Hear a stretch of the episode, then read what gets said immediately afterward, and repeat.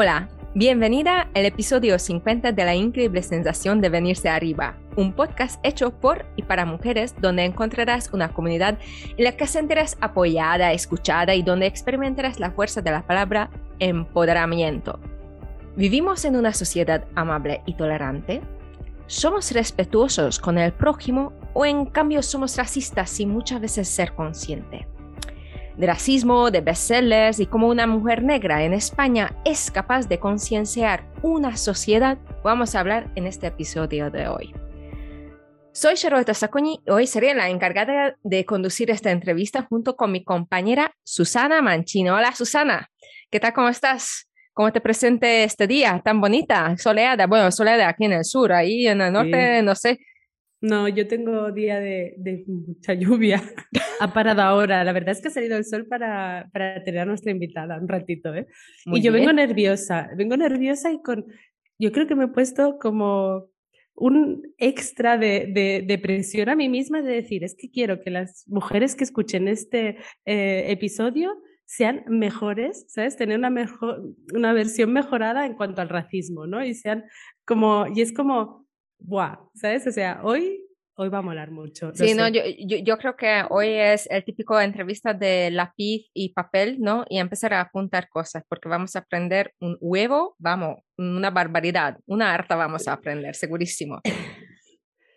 Bueno, y me toca recordar que nos permita nuestra invitada que antes de que desvelemos quién es, que les pedimos a nuestras oyentes que se suscriban al podcast. Estamos en muchas plataformas, así que en cualquiera de ellas se pueden eh, suscribir en Apple Podcasts, iVoox, eh, Spotify, iVoox. Ya he dicho iVoox, he dicho iVoox, pero bueno.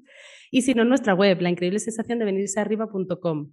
Y también que se suscriban a nuestra newsletter, porque cuando acabemos esta entrevista vamos a tener un contenido VIP que le haremos a la invitada y nos dejará ahí unos tips extras Así que también se suscriban porque tendremos este mes los de G, que vienen con sorpresa, que además ostras, Sarolta no lo sabe. Ostras, ostras, qué, qué ganas. Para nosotras, sí.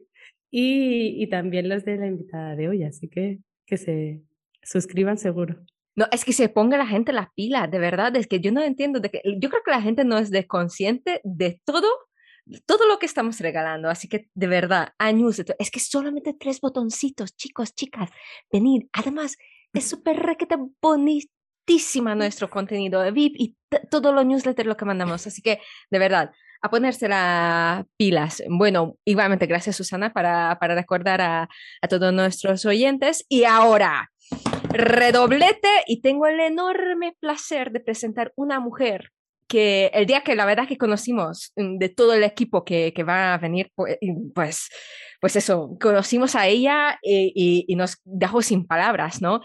Y, mm, y, la verdad que yo creo que todos estamos admirándola porque, pues eso, de que presenta, representa una cosa que, que yo creo que eh, todos tenemos que conocer y, y saber de ello. Eh, ya para ir introduciendo nuestra persona de sorpresa de hoy, bueno, sorpresa de algo, ¿no? Es una mujer que está convencida de que el amor, la bondad y la compasión son revolucionarios y que todo el mundo puede unirse para crear colectivamente una sociedad mucho más amable. Funcionaria, creadora de contenidos y bloguera. Activista antirracista y feminista, escritora y autora de dos superventas de materia de racismo, Ser mujer negra en España y Minorías. Nuestra invitada de hoy es también la fundadora de la primera comunidad integral de aprendizaje afrocentrado de habla hispana, que luego tiene que contar qué es. Pero bueno, muy bienvenida, Desiree. Encantadísima que, que estés aquí, que, que, has aceptado nuestra invitación y estamos re felices de tenerte aquí y compartir este espacio contigo. muchísimas gracias, Sarolta. Hola, Susana. Estoy muy contenta y solo, solo escucharos ya es como eso, ¿no? Para venirse muy arriba. O sea que, que gracias, muchísimas gracias por, por la propuesta, por la invitación y déjame decirte, Sarolta, que en realidad ya son tres libros. Tres libros. ¡Ay, ostras, ostras! eso es. Sí, la, la, la última lo, lo, hemos dejado fuera. Y fíjate fíjate que yo creo que es uno de lo que más tenemos que tenerlo en cuenta porque es, nos, bueno, es, es eh, eh, al principio es para niños, pero yo siempre dije, mmm, colando a través de los niños para los mayores, ¿no? Es ahí como, está, esta sensación, ¿no? Que es color carne, se llaman. Color, carne, salió publicado el 7 de abril y, justamente es lo que dices, es una forma de llegar a, a, las personas adultas a través de un cuento infantil también, o sea que sí, es, es mi último libro. Qué bueno, qué bueno. Pues mira, ya vamos entrando a materia y que me gustaría em, que nos cuentes ¿Quién es Desire Vela y cuál es tu increíble historia? Bueno, pues eh, soy, bueno, ya lo has dicho tú en realidad, lo tengo que repetir. No, bueno, soy, eh, soy pues eso, Desire Vela Lovedes, soy madre de dos eh, personas maravillosas que ahora actualmente están en la, en la, adolescencia, tienen 13 y 15 años y nos lo pasamos súper bien. y bueno, pues hilando un poco lo que tú decías, ¿no? Soy, soy activista antirracista y afrofeminista y mm, bueno, me puse en este camino un poco sin, sin saberlo en el momento en el que dejé atrás unos cánones de belleza impuestos para mujeres negras que en realidad eh, no son para nosotras, dejé de alisarme el cabello, empecé a, compartir mi, camino hacia de vuelta al cabello natural a través de mi blog y de un canal de YouTube. Y, y bueno, una cosa que al principio estaba muy centrada en lo que decidí denominar activismo estético, en 2011, a pesar de que ahora ¿no? es cuando se habla de presión estética, presión estética. Yo en 2011 ya estaba, em, ya me puse la etiqueta primero de blogger de belleza y después de activista estética. Pues al final, como una evolución, ¿no? Eh, me llevó a ir más allá de, de las cuestiones relacionadas con la presión estética, a abrir un poco más la mirada y empezar a hablar de cómo el racismo, más allá de en esos cánones de belleza de los que hablo, cómo el racismo eh, afecta e impacta en la vida de las mujeres africanas, afrodescendientes, negras que vivimos en España. Y, bueno, pues ahí, ¿no? a raíz de un vídeo que publiqué que se titulaba precisamente Ser mujer negra en España, ese vídeo tuvo mucha difusión eh, y a partir de ahí ¿no? empecé a tener eh, más espacios y más oportunidades de, hablar de estas cuestiones porque, porque sucede que hasta hace relativamente poco siempre se relacionaba negritud con migración, ¿no? Y entonces la realidad de las personas como yo, que somos españolas y que hemos nacido en España, quedaba absolutamente invisibilizada, ¿no? Es un colectivo que, que uy, de repente, ah, que, que hay personas negras españolas, sí, hay personas negras españolas, no venimos siempre de otro sitio, ¿no? Porque el hecho de tener otro color de piel le da por pensar a la gente que siempre venimos de algún otro lugar, ¿no? Eh, y entonces, pues, pues eh, es una cosa llevó a la otra, ¿no? Aparición en medios, una columna en público.es, la publicación del libro eh, y, bueno, participación en, más espacios y poder empezar a dar charlas, ponencias, etcétera, y dedicarme un poco más a la divulgación del antirracismo con esa perspectiva afrofeminista. Madre mía, la verdad que interesante. Sí, Justamente mm, ahora, ¿no? Estás un poco, yo que te sigo en redes, eh, estás lanzando, ¿no? Este curso porque no es, significa, no es lo mismo, ¿no? Ser racista que ser antirracista, ¿no? Y, y estamos en ese trabajo, ¿no? Más allá de, ese trabajo a, ir a hacer, a, que nos comportamos en personas que no seamos, o sea, que seamos antirracistas. Exacto. Es que está esa creencia, ¿no? De que, que con ser no racista, con considerarse no racista, es suficiente, ¿no? Y es esta, mm, esta mala comprensión de lo que implica el ser antirracista, ¿no? Es como la gente que dice ni machismo ni feminismo igualdad, mira, no, es que eso, es que eso no existe. O, o eres feminista o lo que hagas puede estar cargado de dejes patriarcales, misóginos y machistas, ¿no? Pues o eres antirracista o lo que hagas puede estar cargado de racismo, porque la educación y el sistema, la historia, la tradición ya nos lo trae de serie. Así que no vale con no ser racista, sino que hay que ser activamente antirracista.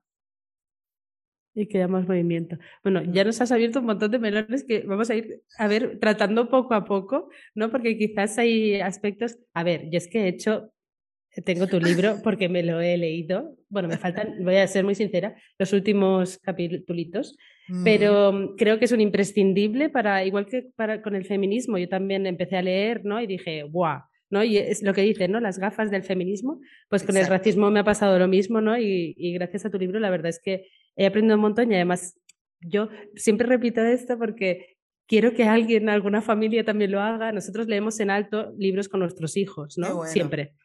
Y, por ejemplo, yo este libro lo he ido leyendo de la, con ellos. Cuando estaba sola, lo que he hecho es que luego, durante momentos en los que vamos hablando, les he explicado lo que tú explicabas, ¿no? De hecho, tengo alguna preguntilla que, me que nos ha quedado ahí de duda que, que luego te lanzaré.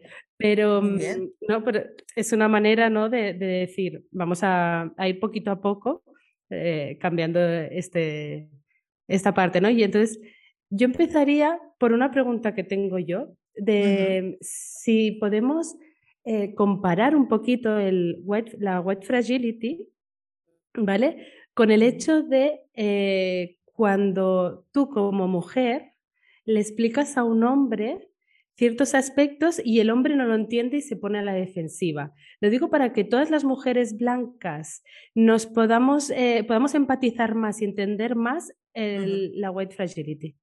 Vale, primer melón abierto, Susana. Yo, haría una pregunta que, que, nos explicas el white fragility, porque la gente tan verde como yo, ¿vale? Que igualmente necesitamos un paso previo. Vale, vale. La, la, white fragility de la que habla Susana es la fragilidad blanca. Está, es un concepto desarrollado por Robin DiAngelo, que es una profesora y doctoranda estadounidense blanca, que desarrolla este concepto cuando, o sea, ella, eh, eh, lo que ella dice, su punto de partida es que las personas blancas no están acostumbradas a sentir incomodidad eh, por norma general en las conversaciones, excepto cuando se trata de raza. ¿no? Cuando se habla de racismo, cuando se habla de discriminación racista, supremacía blanca, etc., ahí es cuando las personas blancas suelen salir de su zona de confort, suelen sentirse incómodas cuando se habla de estos temas, ¿no? Entonces, la fragilidad blanca son todas esas conductas que la persona blanca desarrolla para ponerse de nuevo en el centro y recuperar el control de la conversación. Y, esas conductas pues suelen ser ¿no? el cuestionamiento, la luz de gas, eh, el ofenderse, ¿no? ¿Cómo me vas a decir que yo soy racista así? ¿no? Eh, el llorar, el abandonar la conversación, etcétera, ¿no? Son todas estas eh, conductas que hacen que el disconfort pase a la otra persona. ¿no? Sobre todo cuando la conversación la tienen con una persona racializada, es decir, con una persona que experimenta en su propia vida y en, ¿no? Eh, el racismo. ¿no? Entonces, yo, para deshacerme de esa incomodidad y trasladársela a otra persona, ¿no? Desde mi blanquitud pongo en marcha todas esas estrategias de ofenderme, de enfadarme, de llevármelo a lo personal, de cuestionar a la otra persona, de, de, controlarle el tono, ¿no? la fiscalización del tono, de toda una serie de estrategias para que el malestar y la incomodidad la sienta a la otra persona y así yo puedo volverme a, a situar en el centro. Esto sería la fragilidad blanca. Y a la pregunta que me hace Susana, mm, es que yo ahora estoy en un momento de replantearme las cosas porque sí que es cierto que hasta hace relativamente muy poco yo he estado constantemente haciendo la comparación entre machismo y racismo. Para que, precisamente, como tú dices, para que las mujeres blancas entiendan, ¿no? Puedan empatizar y puedan entender de qué estoy hablando, ¿no? Lo que pasa es que llevo un tiempo diciendo, es que en realidad no es comparable, porque yo soy una mujer negra, yo, yo, yo puedo encontrarme en situaciones en las que sufro racismo y puedo encontrarme en situaciones en las que sufro machismo. Entonces, ¿por qué tengo que estar comparándolo para hacerlo más comprensible a otra persona? O sea, no hay la eh, posibilidad de empatizar sin que yo tenga que estar traduciéndolo o reinterpretándolo para que tú encuentres una situación en la que te has sentido de la misma forma en la que yo me puedo sentir para que entiendas lo que eso me supone. Es que es, muy, es muy, muy complicado, ¿no? Eh, en realidad es que queremos la empatía, pero hay situaciones, ¿no? Es decir, tú no vas a nunca hacerte que un hombre te empatice con la regla, ¿no? Y el dolor de regla o, o, el dolor de parto, lo que uno, una mujer vive es que físicamente no, no, no lo va a hacer. Y quizás eso es lo que entiendes, de que llega un momento de que no, que hay, hay vivencias de que es que no se pueden traducir, que no se pueden traducir. Exacto, ¿no? Entonces, eh, yo, yo ¿Cómo hago para que tú entiendas el miedo que yo le tengo a los cuerpos de seguridad? ¿O cómo hago para que tú entiendas que en un espacio en el que soy la única persona eh, racializada me siento incómoda y tengo que estar con todos los sentidos activados y en tensión en alerta porque sé que en algún momento alguien va a decir algo y la va a cagar? ¿No? Eh, entonces, es, ¿por qué te lo tengo que estar dando así desmigajadito y, poniéndotelo en situaciones que a ti te puedan resultar familiares para que tú lo comprendas? Ya.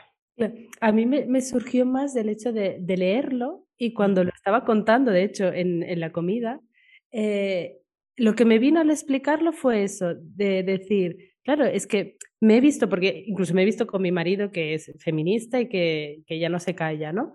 Pero, ¿sabes? Tener el mismo sentimiento, ¿no? Y entonces decir, ah, pues ya entiendo un poquito más esa parte, ¿no? No tanto de, desde el lado de que tú me lo tengas que mascar, ¿no? Que parece que lo que dices, ¿no? De, hay que justificar todo muchísimo, ¿no? Es que no vamos a llegar a ninguna parte, además. O sea, hay personas con las que no llegas. Exacto, exacto. Sí, sí, sí, es esa sensación, es esa sensación. Entonces, pues eh, sí que sí que a las mujeres blancas os sirve porque encontráis de repente, ¿no? Ese momento en el que entendéis, ¿no? Esa sensación de impotencia, de rabia y tal, cuando un hombre, ¿no? Hace mansplaining o tal o que cual, pero, pero, esto es importante, pero eso no quita que vosotras como mujeres blancas podáis tener conductas discriminatorias hacia mí como mujer racializada, ¿no? Entonces, de repente... Totalmente. Lo digo porque mm. eh, en muchas ocasiones hay gente que cree que por pertenecer a un grupo que, que, está oprimido en algún sentido, no puede ejercer opresión sobre otro grupo.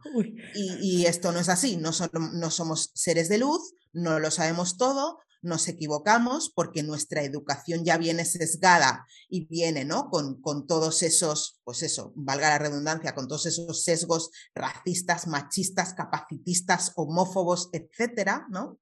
Entonces, pretender que porque yo sea una mujer negra, no puedo tener conductas transfobas o no puedo tener conductas capacitistas, es, no, mira, es que yo también puedo ser una amenaza para una persona de un colectivo minorizado Em, por, por, otras cuestiones. ¿no?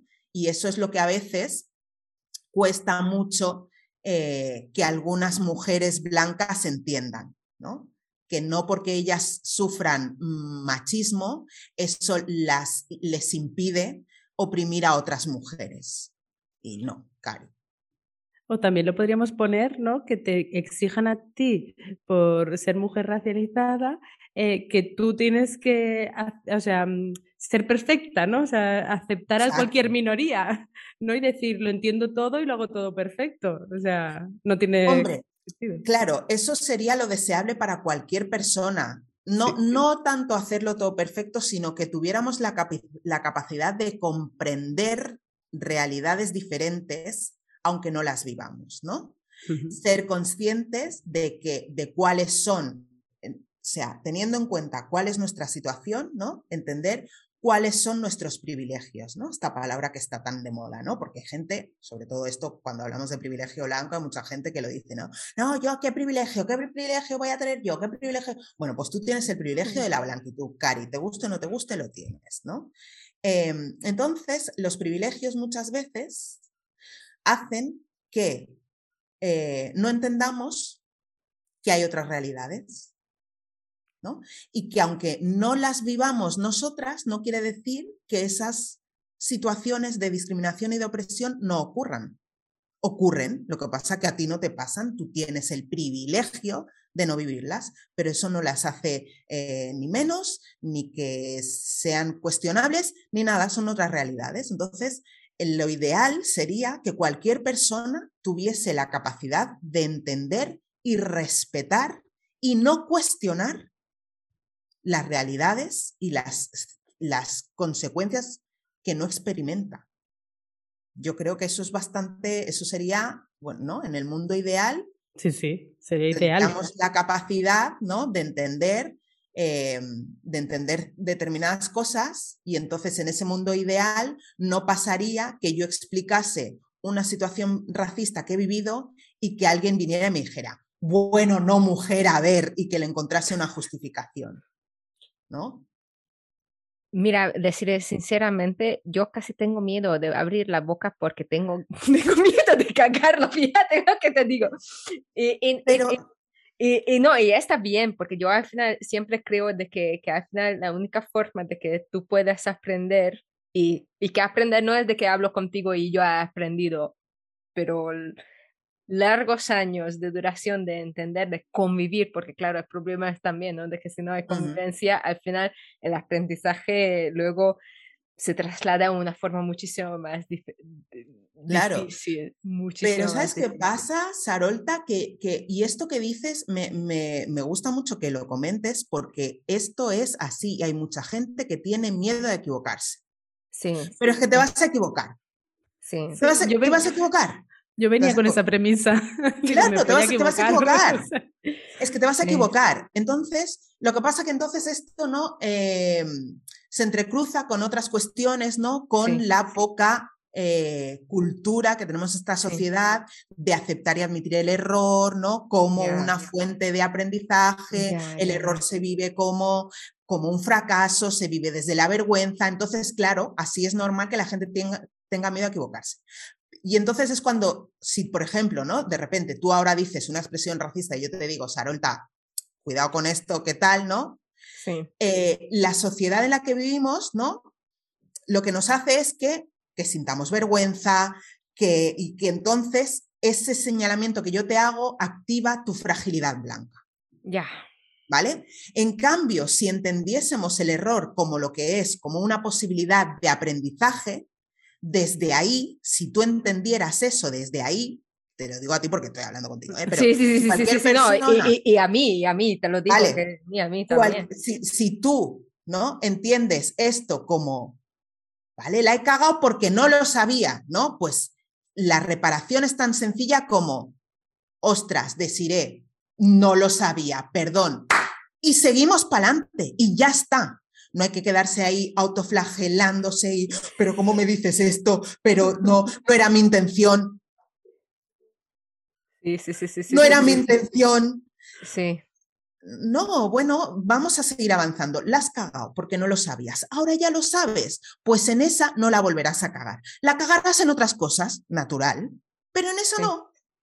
Sí, sí, sí. Y así es como se aprende, ensayo, error, ensayo, error, ensayo, error, ensayo, error. Pero pretender aprender sin darle espacio a la equivocación al error, es que es imposible. Ya, y fíjate, creo que hay muchísima gente, y yo casi si, si no viviría en Granada, si viviera en Budapest, yo creo que estaría en, en esta, ¿no? De que como no relacionar por no cagarla, ¿me entiendes? Es decir, no pasar por la experiencia porque como sabes que vas a meter la pata, es mejor alejarse, ¿no? Es decir, considerarse de que no ser racista, pero no ser antirracista porque no es que voy que, oye, quiero entender, quiero, quiero cagarla, pero para que no, no cagarla en una situación que puede ser muchísimo más fea, ¿no? ¿no? Eh, que cuando realmente esto puede generar un conflicto, conflicto duro, ¿no?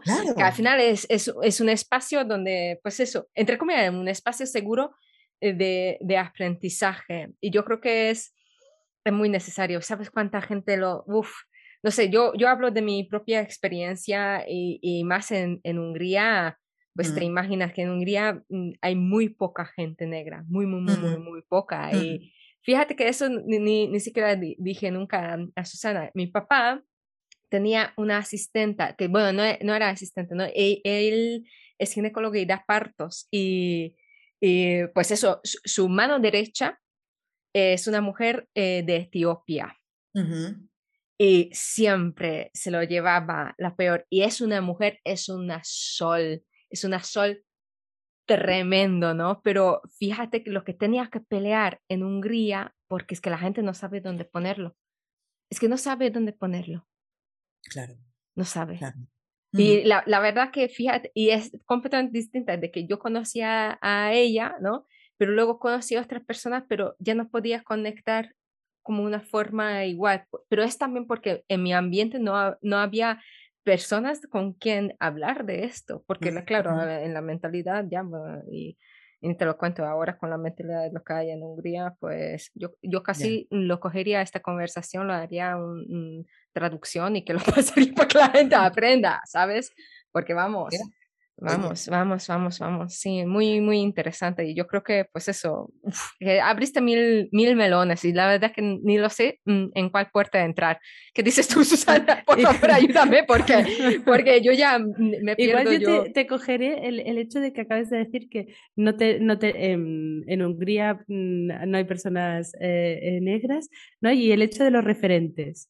¿no? De, de, cómo eh, esto ¿no? Desiree lo explica como los referentes para las personas racializadas eh, o, sea, o, personas negras em, en España, ¿no? Y cómo también por nuestra parte, ¿no? La parte de que los blancos pues, mm. tengamos menos eh, referentes y, bueno, que es que al final nuestros referentes a nivel de televisivos o de canciones o mm. demás son una mierda. Entonces, claro, o sea, eh, yo cuando leía el libro y analizas las...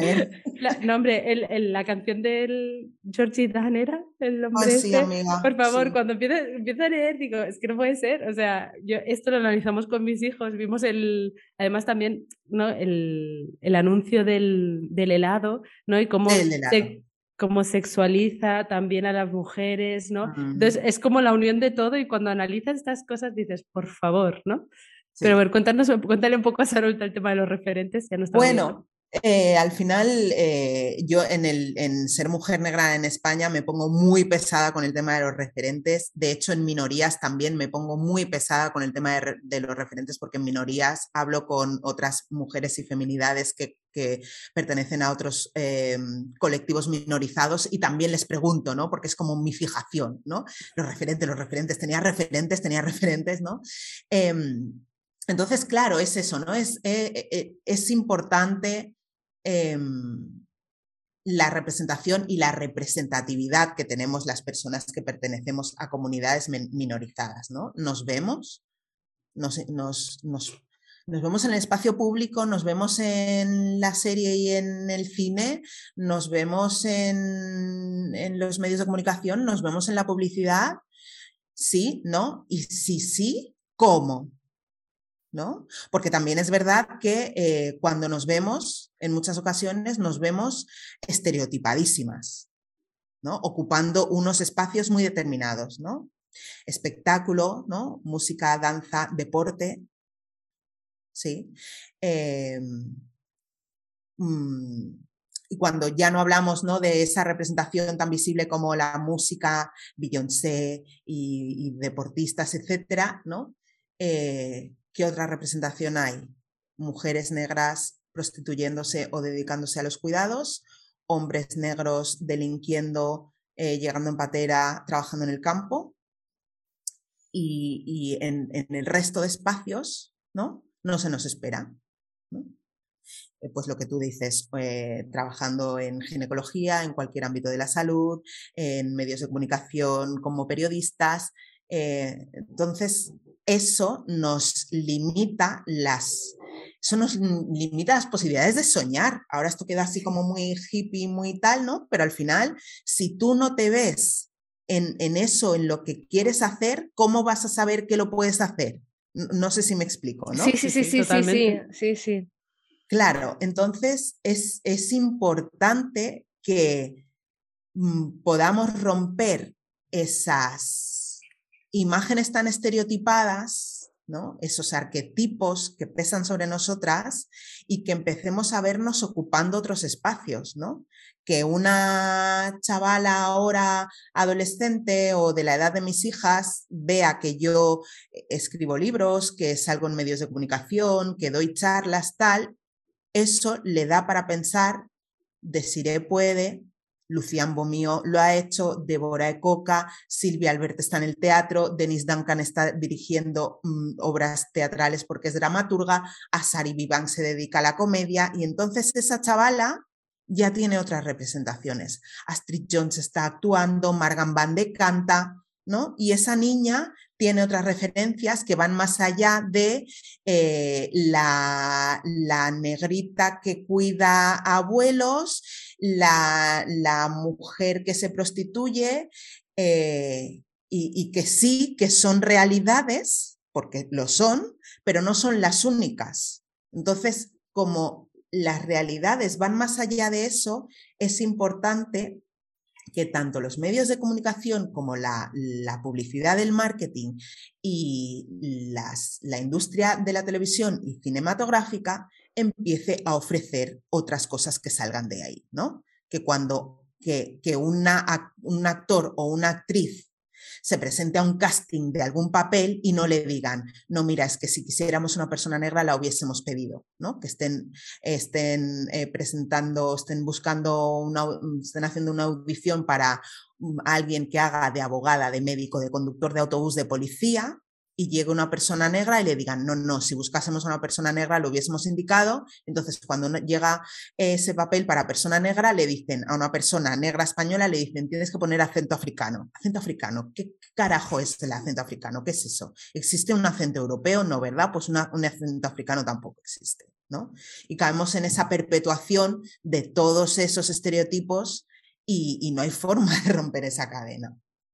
¿Cómo me enrollo? Madre mía, ¿no? No, no, no, no, mira, mira, y a mí, y, mira, y, eso luego puede ser que, lo cortamos, pero eh, ahora abriste para mí un melón y me muero saber qué es lo que, lo que piensas, ¿no? Porque lo que tú estás diciendo está, está también muy vinculado con, con el tema de, mm, de que, ¿no? Que ahora ya las películas de sí tiene que tener un porcentaje, ¿no? Que tiene que estar representado, o bueno, eso es lo que yo había escuchado, ¿no? Lo típico que vas leyendo, que tiene que tener un porcentaje de gente negra, además, eh, en algunos roles que, es, que, que, sean líderes, que no, que no sean, vamos, tipo de película de horror, los primeros en morir, ¿sabes? claro. como siempre, como, como, como era, ¿no?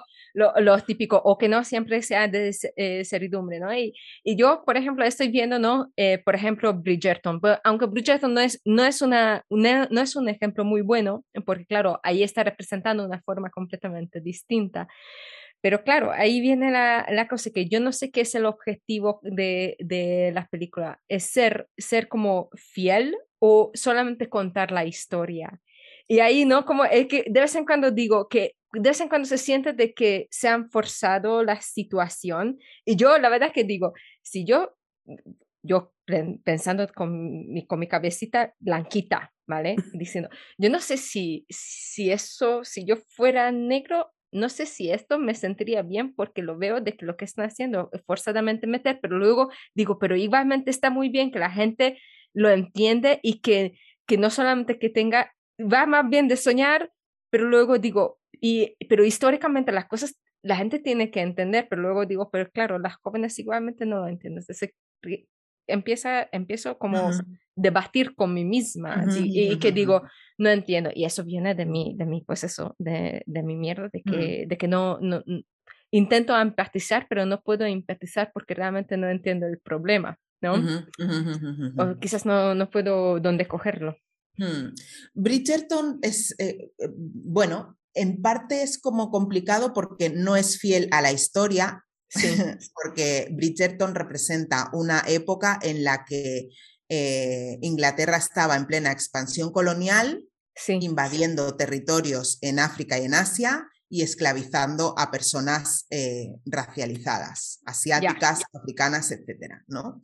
Ah, mm, y, sacando a, personas secuestradas de, mm, territorios africanos para llevarlas al continente de Avia Yala, ¿no? América, para esclavizarlas en plantaciones, etcétera, ¿no? Entonces, claro, eh, Bridgerton obvia todo este contexto histórico, evidentemente, con lo cual no, no lo podemos tomar como una representación de nada porque no lo es, ¿no?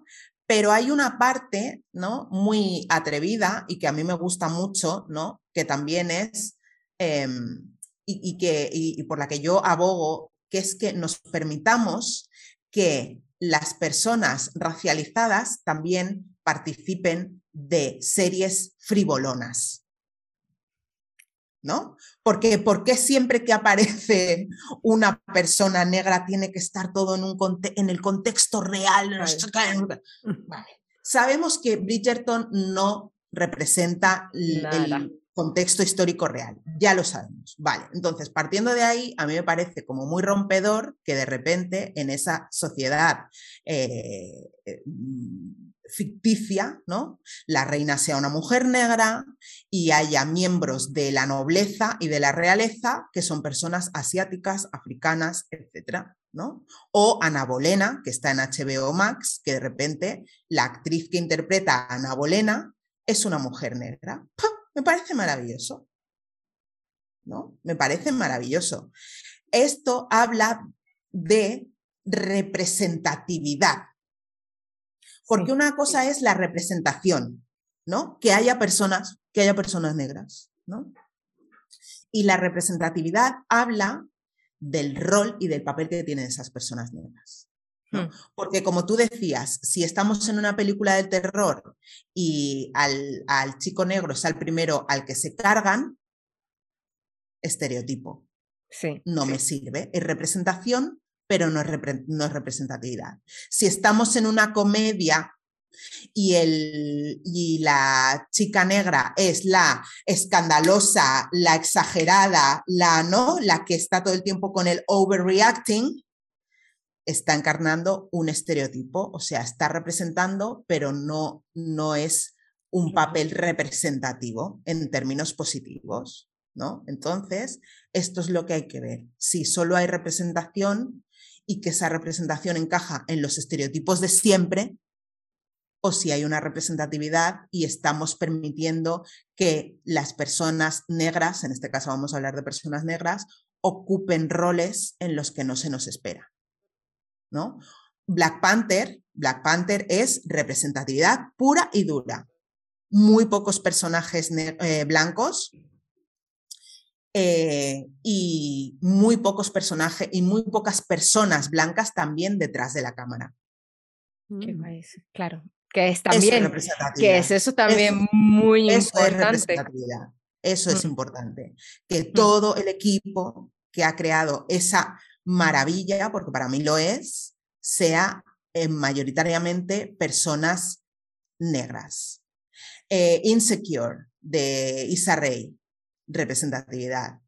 Personas negras protagonistas, mujeres negras protagonistas mm, encarnando diferentes roles, hombres negros hablando sobre em, eh, neurodivergencia, etcétera, y detrás un equipo también mayoritariamente de personas negras, no solo guionistas, sino peluqueras, em, em, el equipo de vestuario, los conductores y los choferes, todo el mundo. Se trata de eso. Yo creo que nos dejaste sin palabras.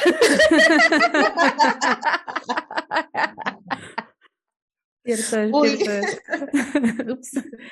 No, es que claro, yo, yo le voy dando y es que entro, o sea, creo que entramos en el absurdo, ¿vale? O sea, que al final eh, lo único que nos diferencia es el color de nuestra piel, deciré, o sea, y que eso lo tengamos que estar, o sea, se tenga que estar eh, haciendo entender que una persona negra es una persona, o sea, ¿ves? Es como hombres, mujeres, ¿no? Pues pasamos a persona, que tengamos que tener eh, estos problemas, o sea, yo no lo entiendo, o sea, yo llego a momentos en los que cortocircuito por el hecho de, que, o sea, es que a mí me da igual, es que si yo cierro los ojos y te escucho, es que me da igual el color que tengas, ¿no? Pues, pues es eso, o sea. Claro, pero aquí hay una cuestión histórica.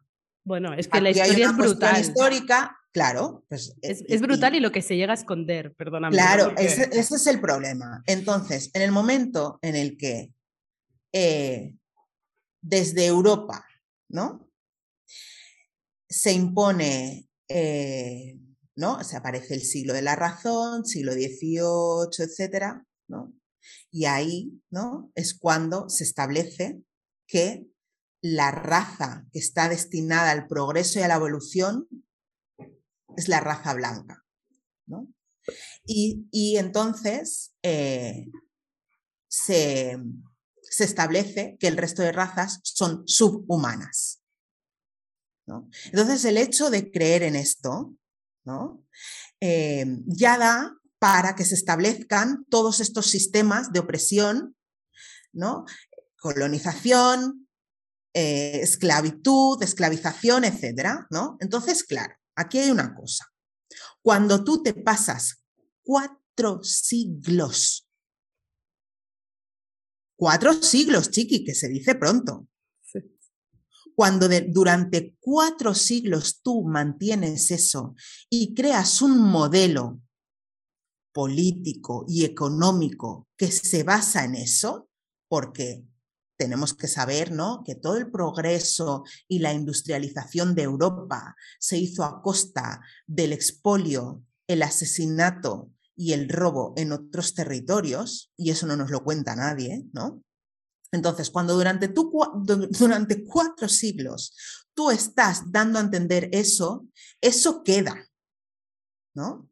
Entonces, eh, el movimiento por los derechos civiles es una cosa como muy reciente. Siempre, ha existido, evidentemente, ¿no? Pero llega a su auge, como si dijésemos, a partir de finales de los años 1950, ¿no? Y está en su apogeo en la década de los 60, ¿no? Claro, desde entonces hasta ahora, ¿cuánto tiempo ha pasado? Nada. Nada. Claro, entonces, si la época que corresponde al movimiento de los derechos civiles es esto, ¿no? Desde 1950-60 hasta 2022, delante hay cuatro siglos de establecimiento de un sistema que se ha ido refinando para poder seguir mm, vivo y para seguir funcionando. Entonces, todo esto no se, no no se desarticula en esto. Es imposible. Entonces, por eso hay que estar recordándole a la gente que las personas racializadas somos personas, que las vidas negras importan, que ese sistema crea unas leyes racistas que posibilitan que a las personas negras como a mí se nos discrimine, se nos oprima, se nos asesine, se nos encarcele masivamente, se nos considere sospechosas simplemente por ser negras. Esto es una creación que, se viene poniendo en marcha desde hace cuatro o cinco siglos. Y eso no se desmonta en 60 años. Es imposible. Es que son muchas generaciones que tienen que claro. y educación, educación, muchísima educación. Claro, porque ahora estaríamos hablando de ese racismo estructural e, e institucional. Nosotras ¿qué podemos hacer a día de hoy para acelerar? A mí ya me entran las prisas, ¿no? Porque es como, no, no podemos estar cuatro siglos em, ahora, ¿no? Para volver a, o sea, a donde estábamos, digásemos, ¿no? O sea, hay que hacer algo, ¿no? O sea, desde políticas, desde lo que estamos haciendo hoy, ¿no? Desde todo tu activismo, pero ¿qué cambios más podemos hacer? Quizá educación también.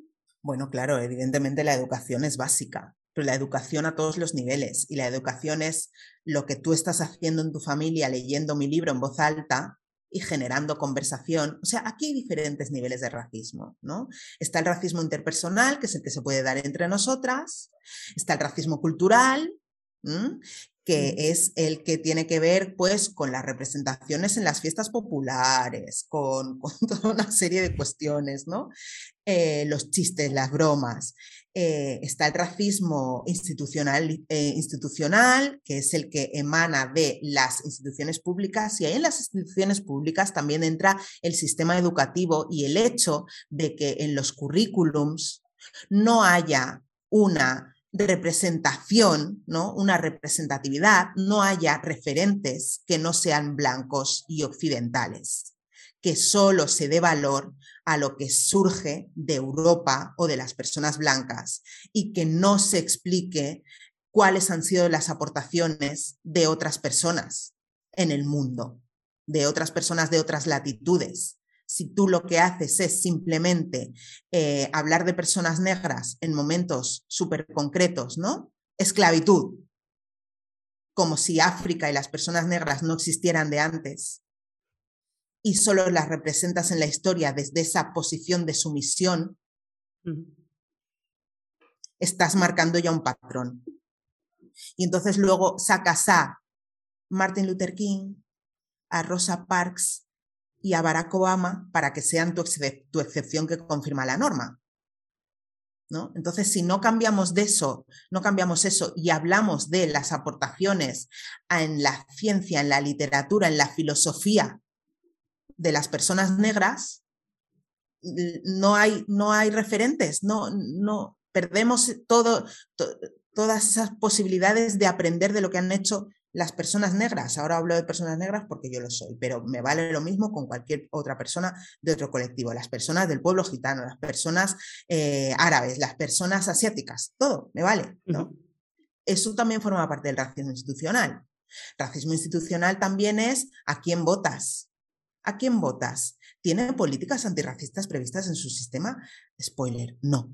Eh, eh, entonces, todo, todo esto es lo que hay que cambiar. O sea, hay que cambiarlo todo. Hay que desmantelar un sistema blanco supremacista que da más importancia y más valor a las vidas blancas y a lo que surge desde esa blanquitud. Blanquitud entendida como una posición social y política desde la que se habita el mundo. Sí, fíjate Entonces, que hay mucho que desmantelar yo creo que es, es, es un melonazo porque eh, yo creo que es muy difícil entender como blanco o como una blanca y a mí muchas veces pues eso me, me hago preguntar y más cuando dicen, claro, como alemán, yo digo ahora, ¿no? Que eh, como Suiza los calles están y que todo está en orden y que Alemania porque siempre puede avanzar y digo, sí, y su, y su basura, ¿dónde, dónde se lo lleva? ¿Y su energía dónde lo consigue? ¿A, a, a, precio de qué? Claro. Sabes que al final el muchísimo avance yo creo que es, es al final es sostenible eh, al pesar o por precios que en realidad no entendemos que, bueno, que yo creo que Europa está recibiendo un ostión en la cara y se ve realmente y tiene que mirarse muy bien en el espejo con el tema de también el gas ruso, porque claro, ahora entiende eh, Europa qué significa tener gas, qué significa tener un precio, qué significa que, que cómo toca mi vida, ¿no? De, de, de una cosa que decimos, venga, vamos contra ellos. Y te lo digo, la mayoría de la gente no lo hace, gracias. Y yo creo que eso es lo que tenemos que hacer, es, es realmente poder a mirarnos en mm. el espejo y, y decir, mm. Mm, ¿qué, es, ¿qué es lo que yo tengo que hacer o dónde me tengo que sentir incómoda para que otras personas realmente puedan vivir o que, que consigamos eso es, la paz? Eso es, eso es. Porque ¿sabes qué pasa con esto, Sarolta? Que hay mucha gente que dice, bueno, es que esto no es un problema mío. que, que, que, luchen, ¿no? Que, que, luchen o que se movilicen las personas negras. Claro, pero es que aquí hay una cosa. Mm. El sistema racista, porque ahora estamos hablando de esto, no es algo que hayamos inventado las personas negras. es algo, es algo que han creado, claro, es algo que han creado las personas blancas ¿no? Y entonces ahora me viene la persona blanca que, que me dice, bueno, pero yo no estaba allí. ya, Cari, no estabas, pero tú directa o indirectamente te beneficias de eso. Yo no he creado un sistema, yo no he creado un sistema que me jode la vida. No lo creo yo.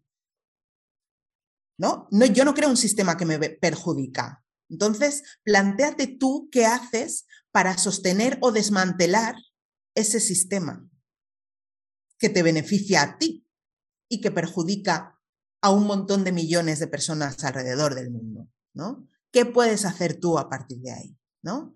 Pues, ¿qué puedes hacer? Pues eso, mirar a quién votas, eh, mirar lo que consumes, de dónde viene, si es de comercio justo, em, los eventos en los que participas, mirar si hay personas ponentes que sean racializadas o si el panel es más blanco, como decía eh, Inés Hernán en los premios Ídolo, si el panel es más blanco que la nieve de Vaqueira y Beret.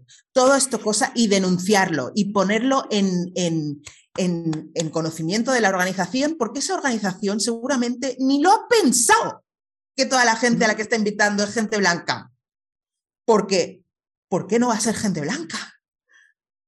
¿No?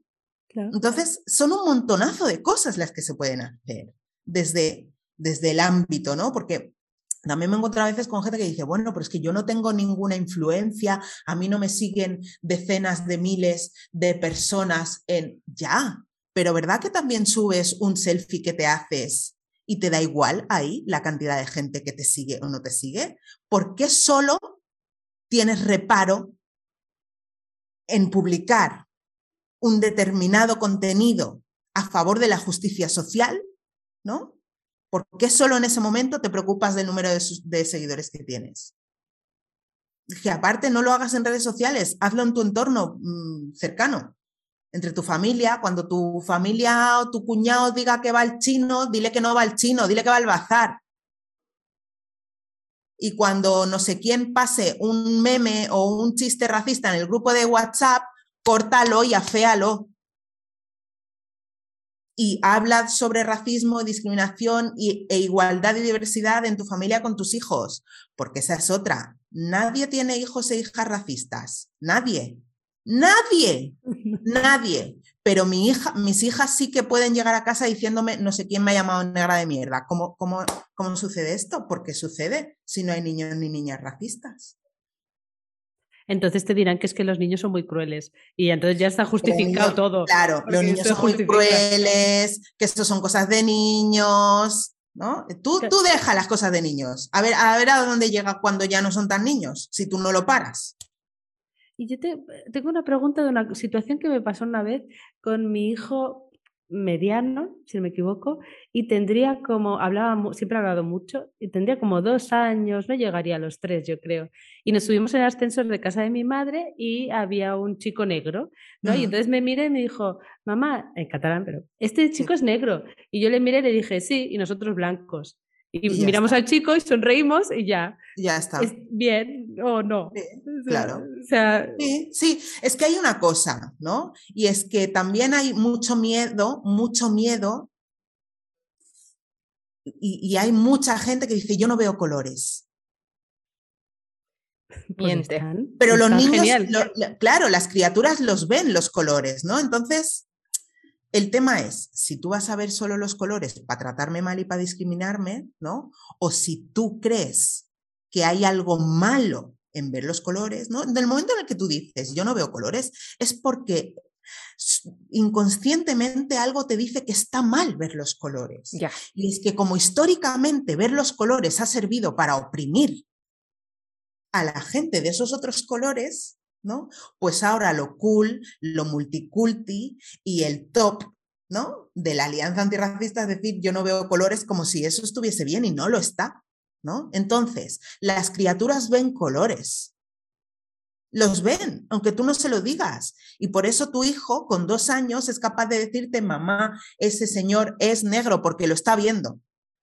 Entonces tú le dices, y nosotros blancos, porque si tú en ese momento le dices, no, no, no, no, no, no, y te, inventas no sé qué excusa y le dices, no, es del color del chocolate, o no sé qué, o, sí, porque hay gente que hace estas cosas. ¿no? Entonces ahí empiezas a crear la idea en tu hijo de que ver los colores no está bien. Y entonces ya, ya la cagamos. A partir de ahí ya todo mal. No, él es negro y nosotros somos blancos. Y, fin. Y es tan fácil como y fin, porque una, una, un viaje de ascensor tampoco da para más. No, porque viven en primero además. Claro, otra cosa es que eso hubiese pasado, no sé, pues en un, barco de, en un banco de un parque. Entonces, depende de las ganas que tuviese ese señor, porque ese señor tampoco le debe ninguna explicación a nadie, evidentemente, ni debe ponerse pedagógico con nadie, pues a lo mejor de ahí sale una conversación entretenida o a lo mejor no, y cuando tú llegas a casa te da para hablar de otras cosas, para ver, ¿no? Eh, pues eso, eh, personas negras, pues las personas negras originariamente eh, vienen de África o hay otros sitios donde también hay personas negras, como los aborígenes de Australia, hay mucha gente en la India que también ¿no? es de piel muy oscura. Pues vamos a, vamos a investigar todo esto, vamos a ver qué sale de ahí. ¿No? Vamos a incorporarlo, porque como esto en el colegio no nos lo van a enseñar, ni, no nos, ni, nos van a hablar de esto, o como mucho será una vez al año en la fiesta de diversidad que organice la AFA, y con eso no tenemos suficiente y eso se nos queda corto, pues vamos a hacer un poco de homeschooling en ese sentido y vamos a ofrecerle más información y educación a nuestras criaturas me río porque es que nosotros hacemos homeschooling. Entonces, ah, mis hijos no van al cole. Entonces, pues claro, nosotros, por ejemplo, cuando vemos los museos y esas cosas, sí, de hecho, em, hay, la primera mujer es, negra, ¿no? Porque a mí me hace mucha gracia esto de eh, una cosa tan sencilla como la evolución del hombre, que es siempre blanco, ¿no? Del, mono al hombre es siempre blanco y siempre es hombre. Nunca es mujer ni es negro. Nunca. es algo que ni asiático ni ningún, no, no, importa. Mm. Aunque luego los primeros eh, hombres descubiertos sean negros. Pero da igual, ¿eh? Esa fotico queda estupenda en todas las camisetas. Entonces... Sí, sí. Bueno, mira Jesucristo, ¿cómo puede ser? que naciera donde nació. Que sea rubito sea rubio con los ojos azules. ¿Cómo puede ser? Ah, no lo sabía que lo ponían rubio. claro, que eh, en Europa, es, mira, si te entras en, cualquier, en cualquier iglesia y hay una representación, eso es. De la Virgen María, área, una área. Y, fíjate que, fíjate que. Jerusalén. Que en Jerusalén, vamos, si, te vas a ir ahora a Israel, a Jerusalén, a pues eso, el, el Palestina a Palestina poco lo vas a ver así. Y, si lo ves, es lo más seguro es porque volvieron de Europa, ¿no? que ya después de la Segunda Guerra Mundial y tal. Claro. Y lo más seguro que tiene orígenes distintos y no son de la zona, porque no hay nada que ver. Claro, la, la persona autóctona de Palestina no es rubia con el pelo lacio y los ojos azules, no. Para nada. Yo creo que nunca le, mira que fue colegio de monjas ¿eh? también, pero nunca le he unido, porque a mí una vez estando en Sevilla con el mayor, que siempre ha sido muy rubio, no tiene los ojos azules, pero muy rubio, y era muy chiquitito, estábamos en Sevilla, me acuerdo, y tenía, no había hecho los dos años. Y una señora me dijo, mira, el mismísimo niño Jesús. Claro. Y yo, y yo pensé, pues ¿de cuándo Jesucristo es rubio? ¿Sabes? Para mí no, nunca lo había pensado. Ya, pero es porque en España tiene la... representación un poquito más española, más morenillo, pero, pero vete a Hungría, vamos a ver, que, que lo verás que tiene ojos mm, azules, pero vamos, vamos, vamos, vamos. Increíble. Y mira, deciré, lo siento, es que ya vamos alargando un montón, pero es que no puedo, mm, está muy bien que educamos a los niños, pero yo siempre creo que podemos educar si nosotros entendemos los conceptos. No, claro.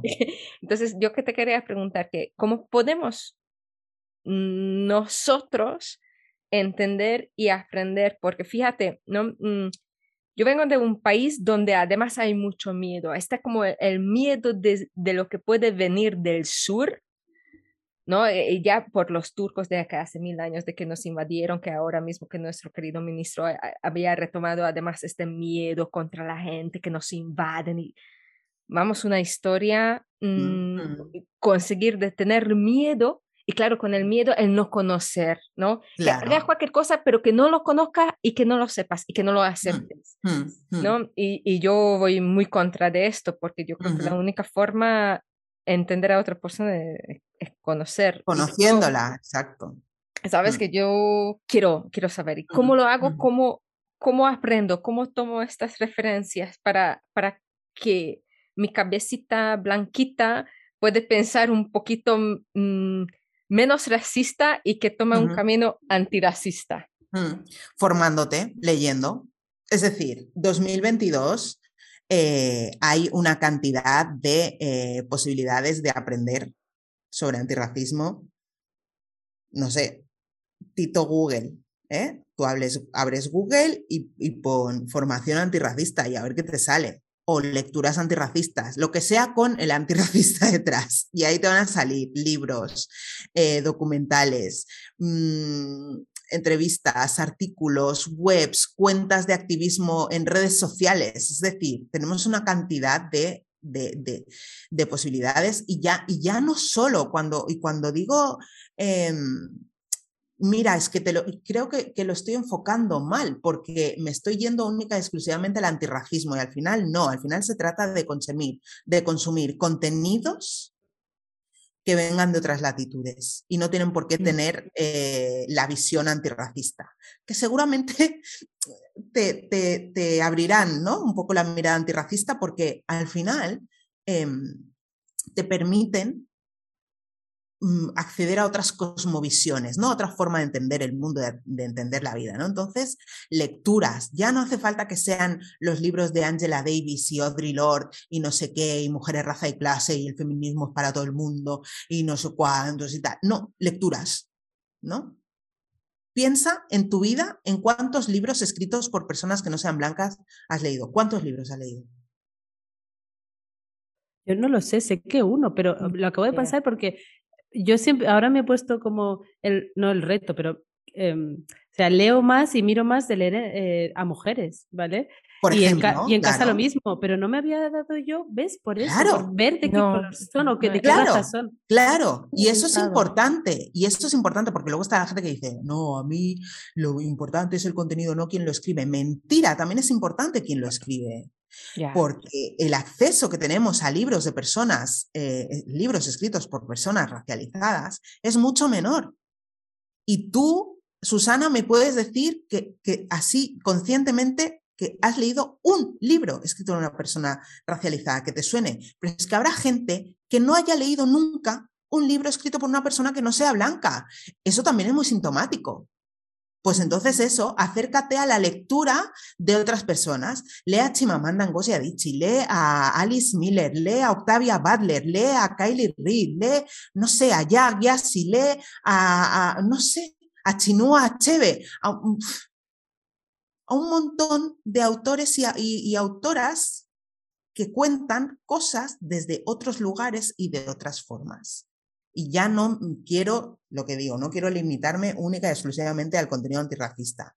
Es a abrirse la posibilidad de, le- de hacer lecturas escritas por otras personas que no sean blancas.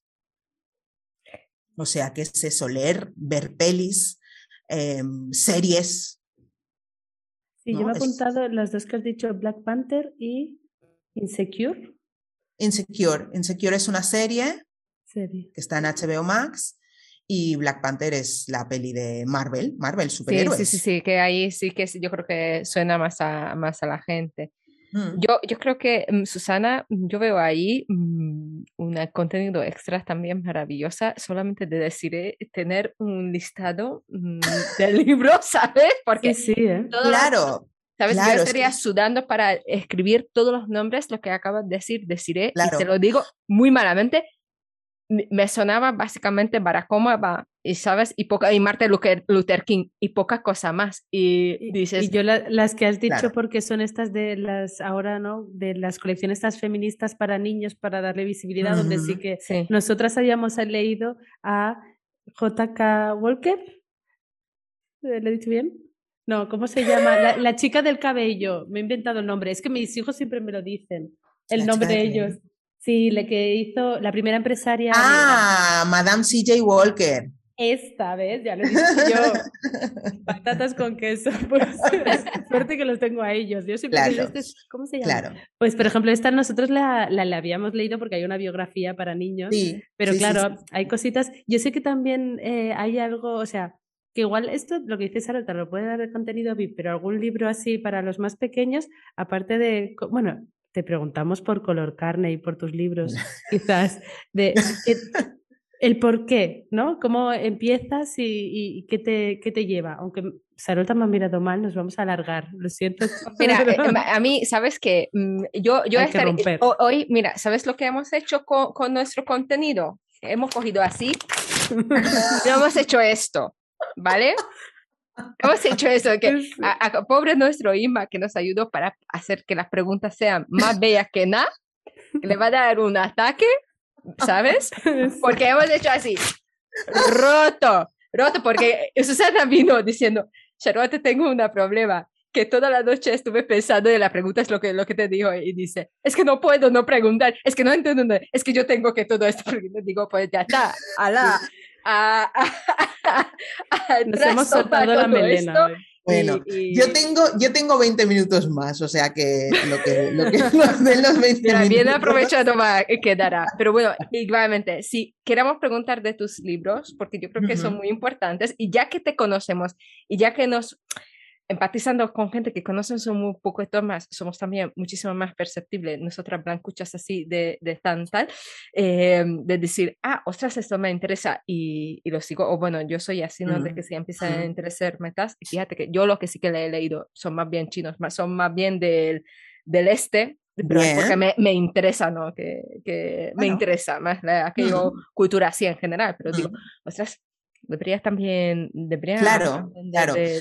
Al final es eso, abrirse a esa posibilidad. Yo por eso en la, en la comunidad, en la membresía que gestiono, tenemos un club de lectura y cada mes leemos un libro escrito por una persona negra para un poco contrarrestar ¿no? esa ausencia de referencias literarias de personas negras. Entonces leemos ensayo, eh, biografías, novelas, poesía, ¿no?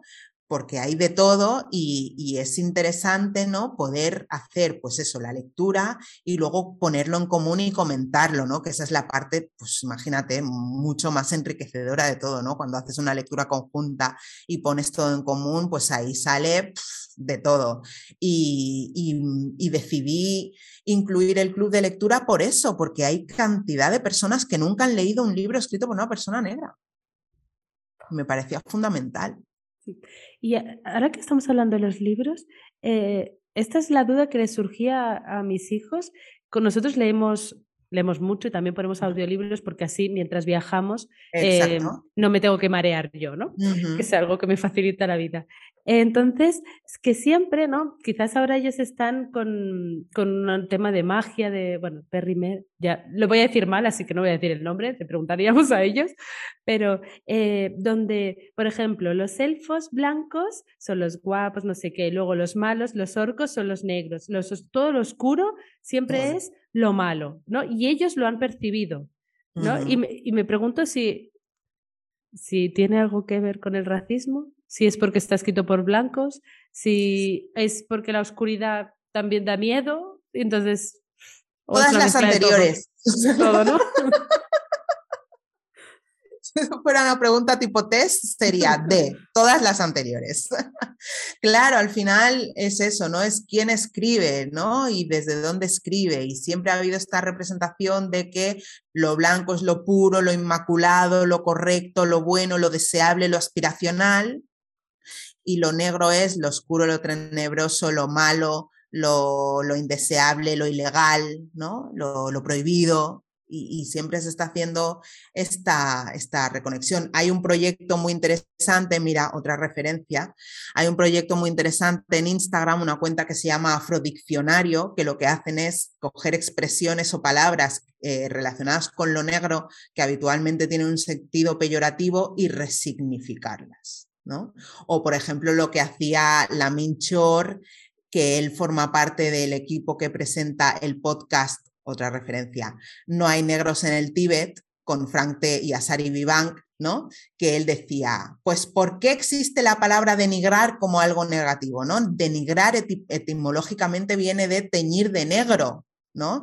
De nuevo enlazando con esta eh, idea de que lo negro es malo, etcétera, ¿no? Entonces, denigrar, denigrar, y, y Lamin decía, pues yo a partir de ahora voy a decir deblancar.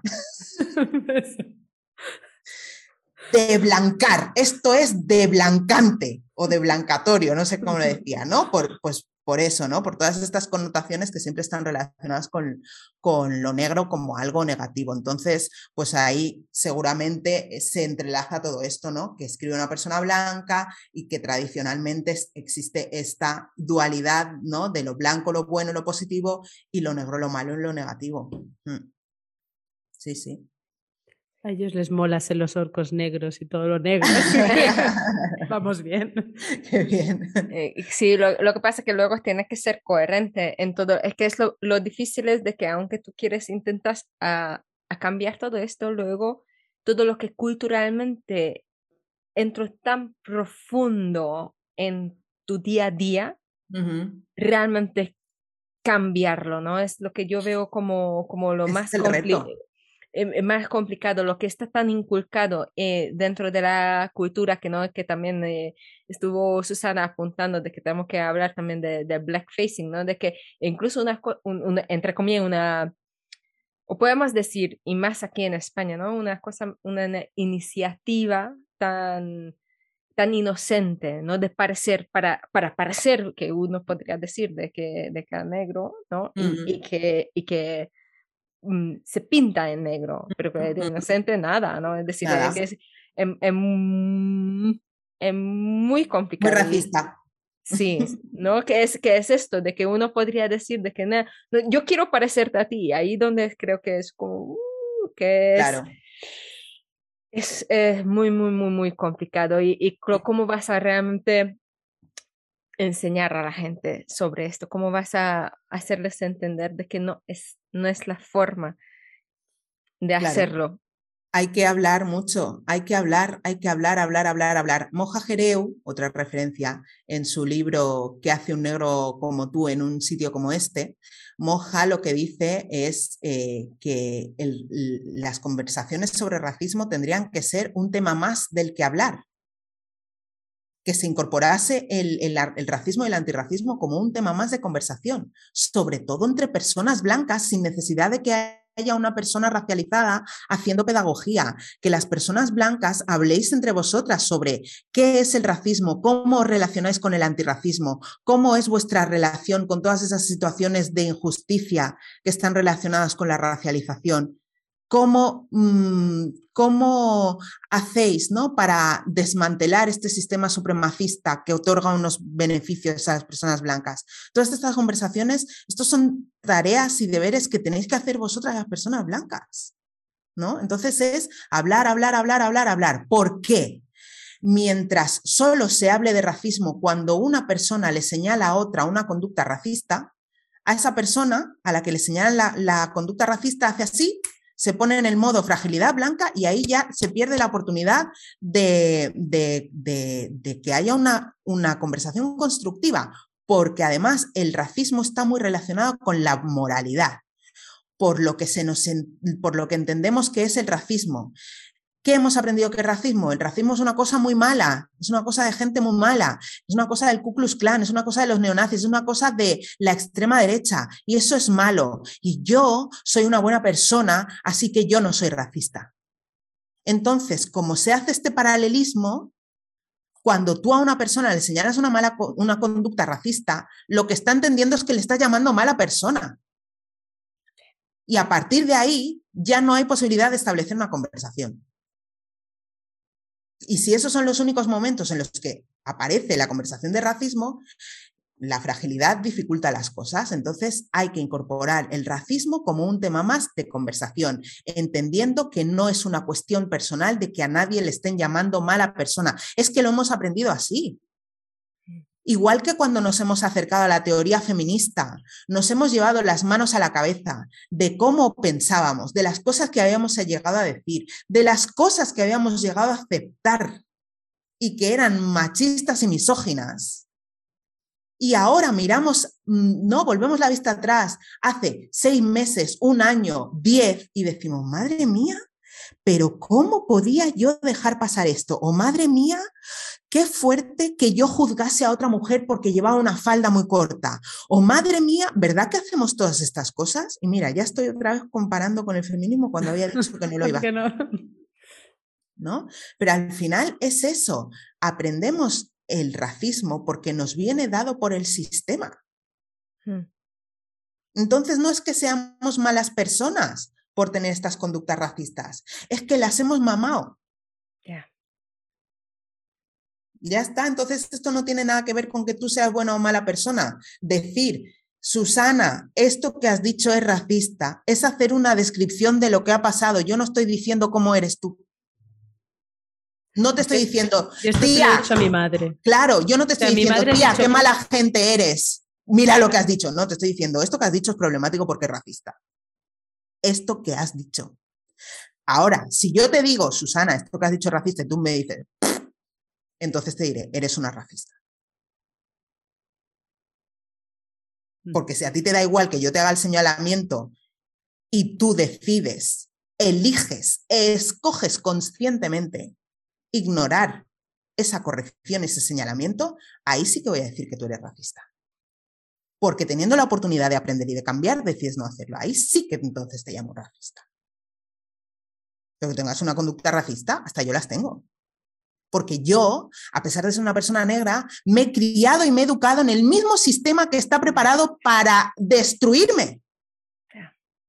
Y he comprado mi boleto, mi billete, y me lo he creído, y he comprado la moto. Entonces yo también tengo que hacer mi trabajo, que en este caso también es un trabajo de sanación, de decir, ah, es que no era yo una flipada, ah, es que no tengo la piel muy fina, ah, es que no soy una exagerada, ah, es que no veo racismo en todas partes, es que hay un maldito sistema que está construido así.